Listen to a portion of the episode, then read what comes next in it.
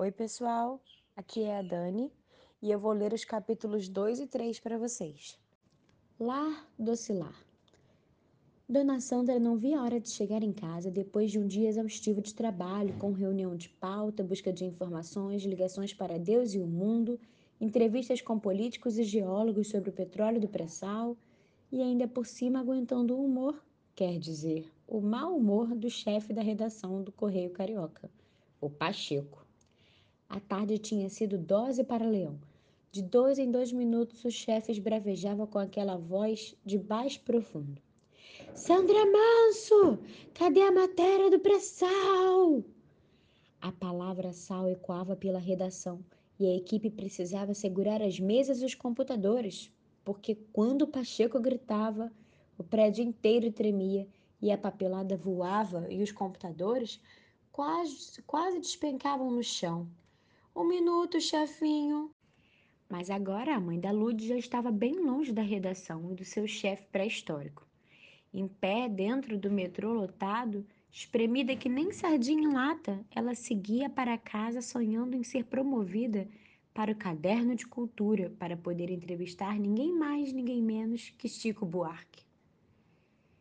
Depois, pensou em coisas mais triviais, como, por exemplo, o que a Marga teria feito para o jantar? Empadão de frango? Torta de palmito? Com tantas calorias na cuca, a culpa não demorou a pesar e ela logo se lembrou das caminhadas no aterro do Flamengo, que nunca saíam da agenda. E aquelas benditas aulas de pilates, quando começariam? Atenção, senhores passageiros. Próxima estação, Flamengo. As palavras mágicas da locutora a salvaram da sofrida ginástica mental. Ueba, casinha, banho, jantar, caminha.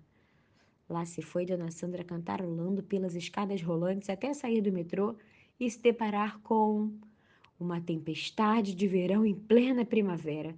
São Pedro, como sempre, escolhe a dedo a hora da chuva, o exato momento em que todos estão voltando para casa.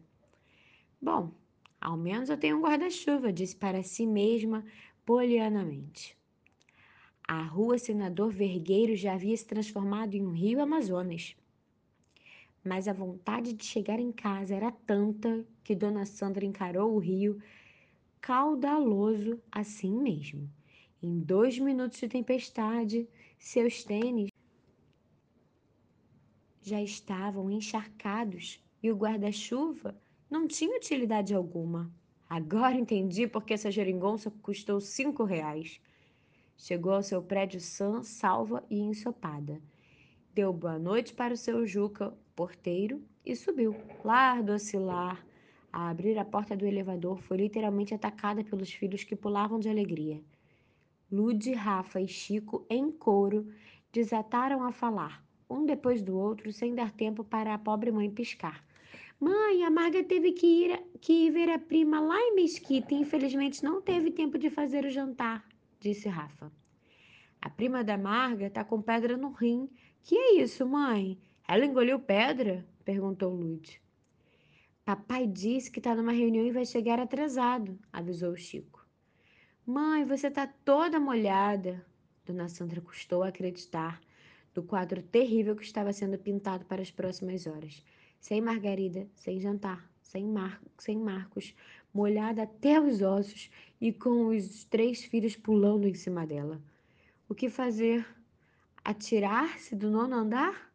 Não, calma, as coisas não iam tão mal assim. Mãe, eu, como filho mais velho, vou te ajudar a solucionar esse problema. É só ligar para o Disque Pizza. A gente sabe que a regra aqui, aqui em casa é comer pizza e tomar refrigerante só no final de semana, mas. Você deve estar cansada, né? Não vai fazer arroz e feijão a esta hora, argumentou Lud sabiamente. Se a gente pedir pizza, duas pizzas grandes, o refrigerante é grátis. Foi só o Chico dizer a palavra grátis que a luz se apagou e BUM! Pois é, tudo que está caótico pode, pode ficar pior ainda. E será que é apagão? perguntou Lude, indo para a janela tentar ver o que estava acontecendo. Por quê? Tá com medinho de fantasma? implicou Chico. Que mané fantasma? Eu queria era ver o jogo na televisão. Caraca, é mesmo o jogo! De repente, os três se deram conta de que Dona Sandra não havia dito uma palavra sequer desde que chegara. Mãe, tá tudo bem?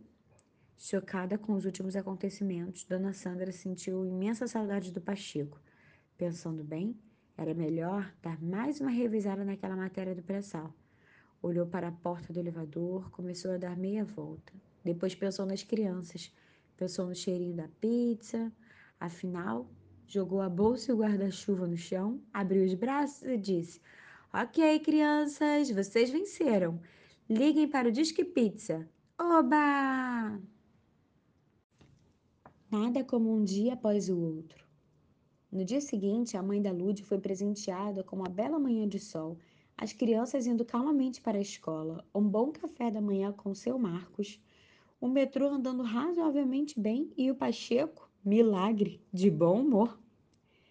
Sandrinha, você tem se esforçado muito e merece um prêmio. Acabo de te transferir para o caderno de cultura e de cara você vai fazer uma matéria com chamada na capa. Eu? perguntou Dona Sandra sem acreditar no que ouvia. Pacheco começou a andar de um lado para o outro, falando todo empolgado.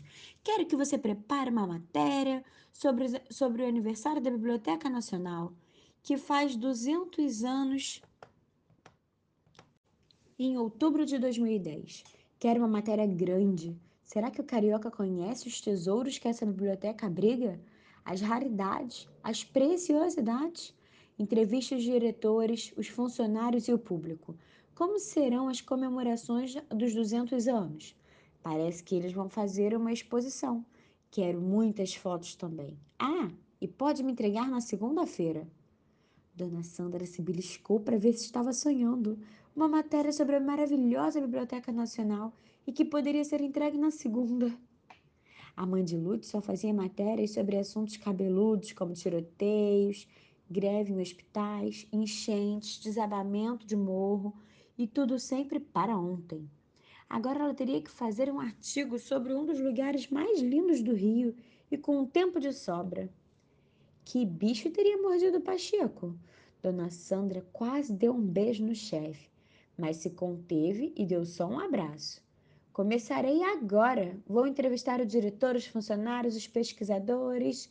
Então, já para a rua, Sandra Manso disse o jornalista. Não pensem vocês que o Pacheco demitiu a mãe da Lude. Ir para a rua, em linguagem jornalística, quer dizer sair atrás da notícia, de informações. Quem sabe ela não conseguiria um furo, isto é, uma notícia surpreendente e importante que ninguém publicou ainda. Dona Sandra saiu com o Teixeira da equipe de fotógrafos. Foram direto para a Cinelândia. Lá ela fez entrevistas com os chefes de cada departamento, com os pesquisadores e também recolheu informações em livros. No final da tarde, Dona Sandra já estava com um bom material para começar a matéria. Soube que a Biblioteca Nacional programava uma grande exposição com várias raridades do seu acervo. Bíblias antiquíssimas, primeiras edições de livros clássicos, mapas, moedas, enfim, tudo que veio para cá com a família real e outras coleções. Infelizmente, porém, ela ainda, ela ainda não descobriu nenhum grande furo. Na volta para casa, Dona Sandra ganhou uma carona do Teixeira.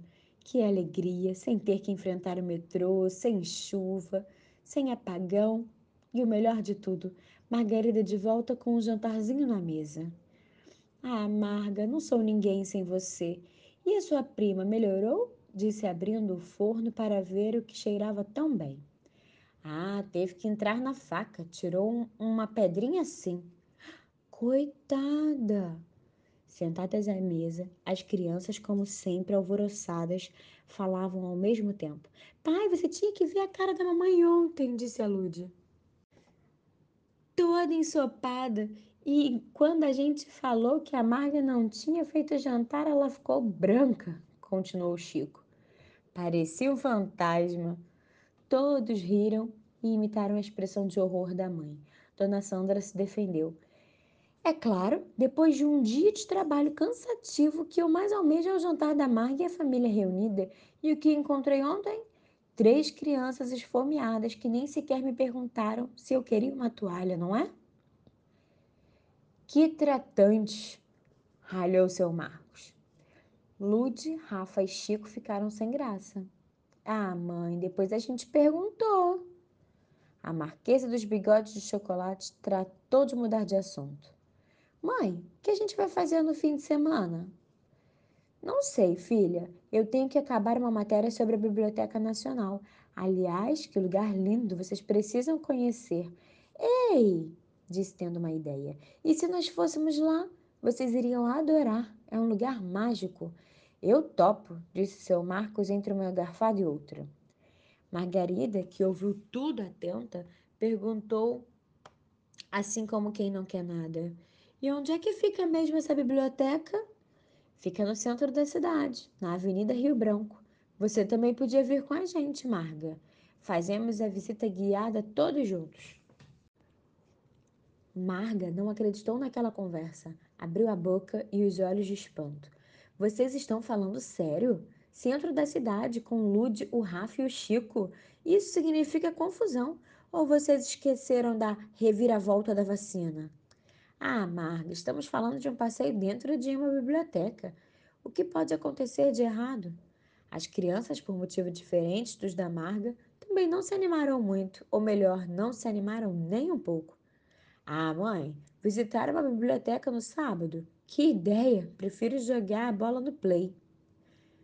Aposto que lá a gente tem que ficar em silêncio não pode tocar em nada. Tô fora. Eu prefiro estudar para a prova, disse o Rafa, sempre muito adulto. Marcos e Sandra ficaram bobos com a reação dos filhos. Mas, crianças, a Biblioteca Nacional é um lugar histórico, uma preciosidade do Rio. Ele guarda livros raríssimos.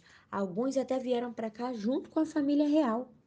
Antes que seu Marcos terminasse a frase, Margarida foi logo interrompendo. Família real? De novo?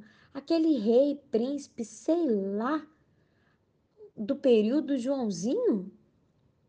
Período joanino, corrigiu seu Marcos. Pois é, esse mesmo. Sei não, se eu fosse vocês, ia para Paquetá fazer um piquenique e ficava bem longe do centro. Ah, o que é isso, Marga? A gente não vai atravessar o Arco do Teles dessa vez. Só vamos visitar uma biblioteca linda ali na Cinelândia. O que pode acontecer? Tudo, dona Sandra. Com a Lude, tudo pode acontecer. Lude, Rafa e Chico, unidos, trataram de escapar de qualquer maneira daquele programa. Por que você e papai não vão juntos para essa biblioteca? sugeriu Rafa. É mesmo, vocês precisam de um tempo para namorar. Filho, a toda hora cansa, disse Lude como se tivesse uma penca de filhos. Seu Marcos e Dona Sandra trabalhavam de segunda a sexta e gostavam de fazer programas familiares nos, nos fins de semana. Mas, pelo jeito, aquele programa novo não tinha agradado. Tudo bem, já que vocês não querem, ninguém vai ser obrigado. É melhor deixar eles aqui, dona Sandra. Essa turma no centro da cidade não dá coisa boa, não. E assim ficou combinado sábado: os filhos em casa e os pais na Biblioteca Nacional.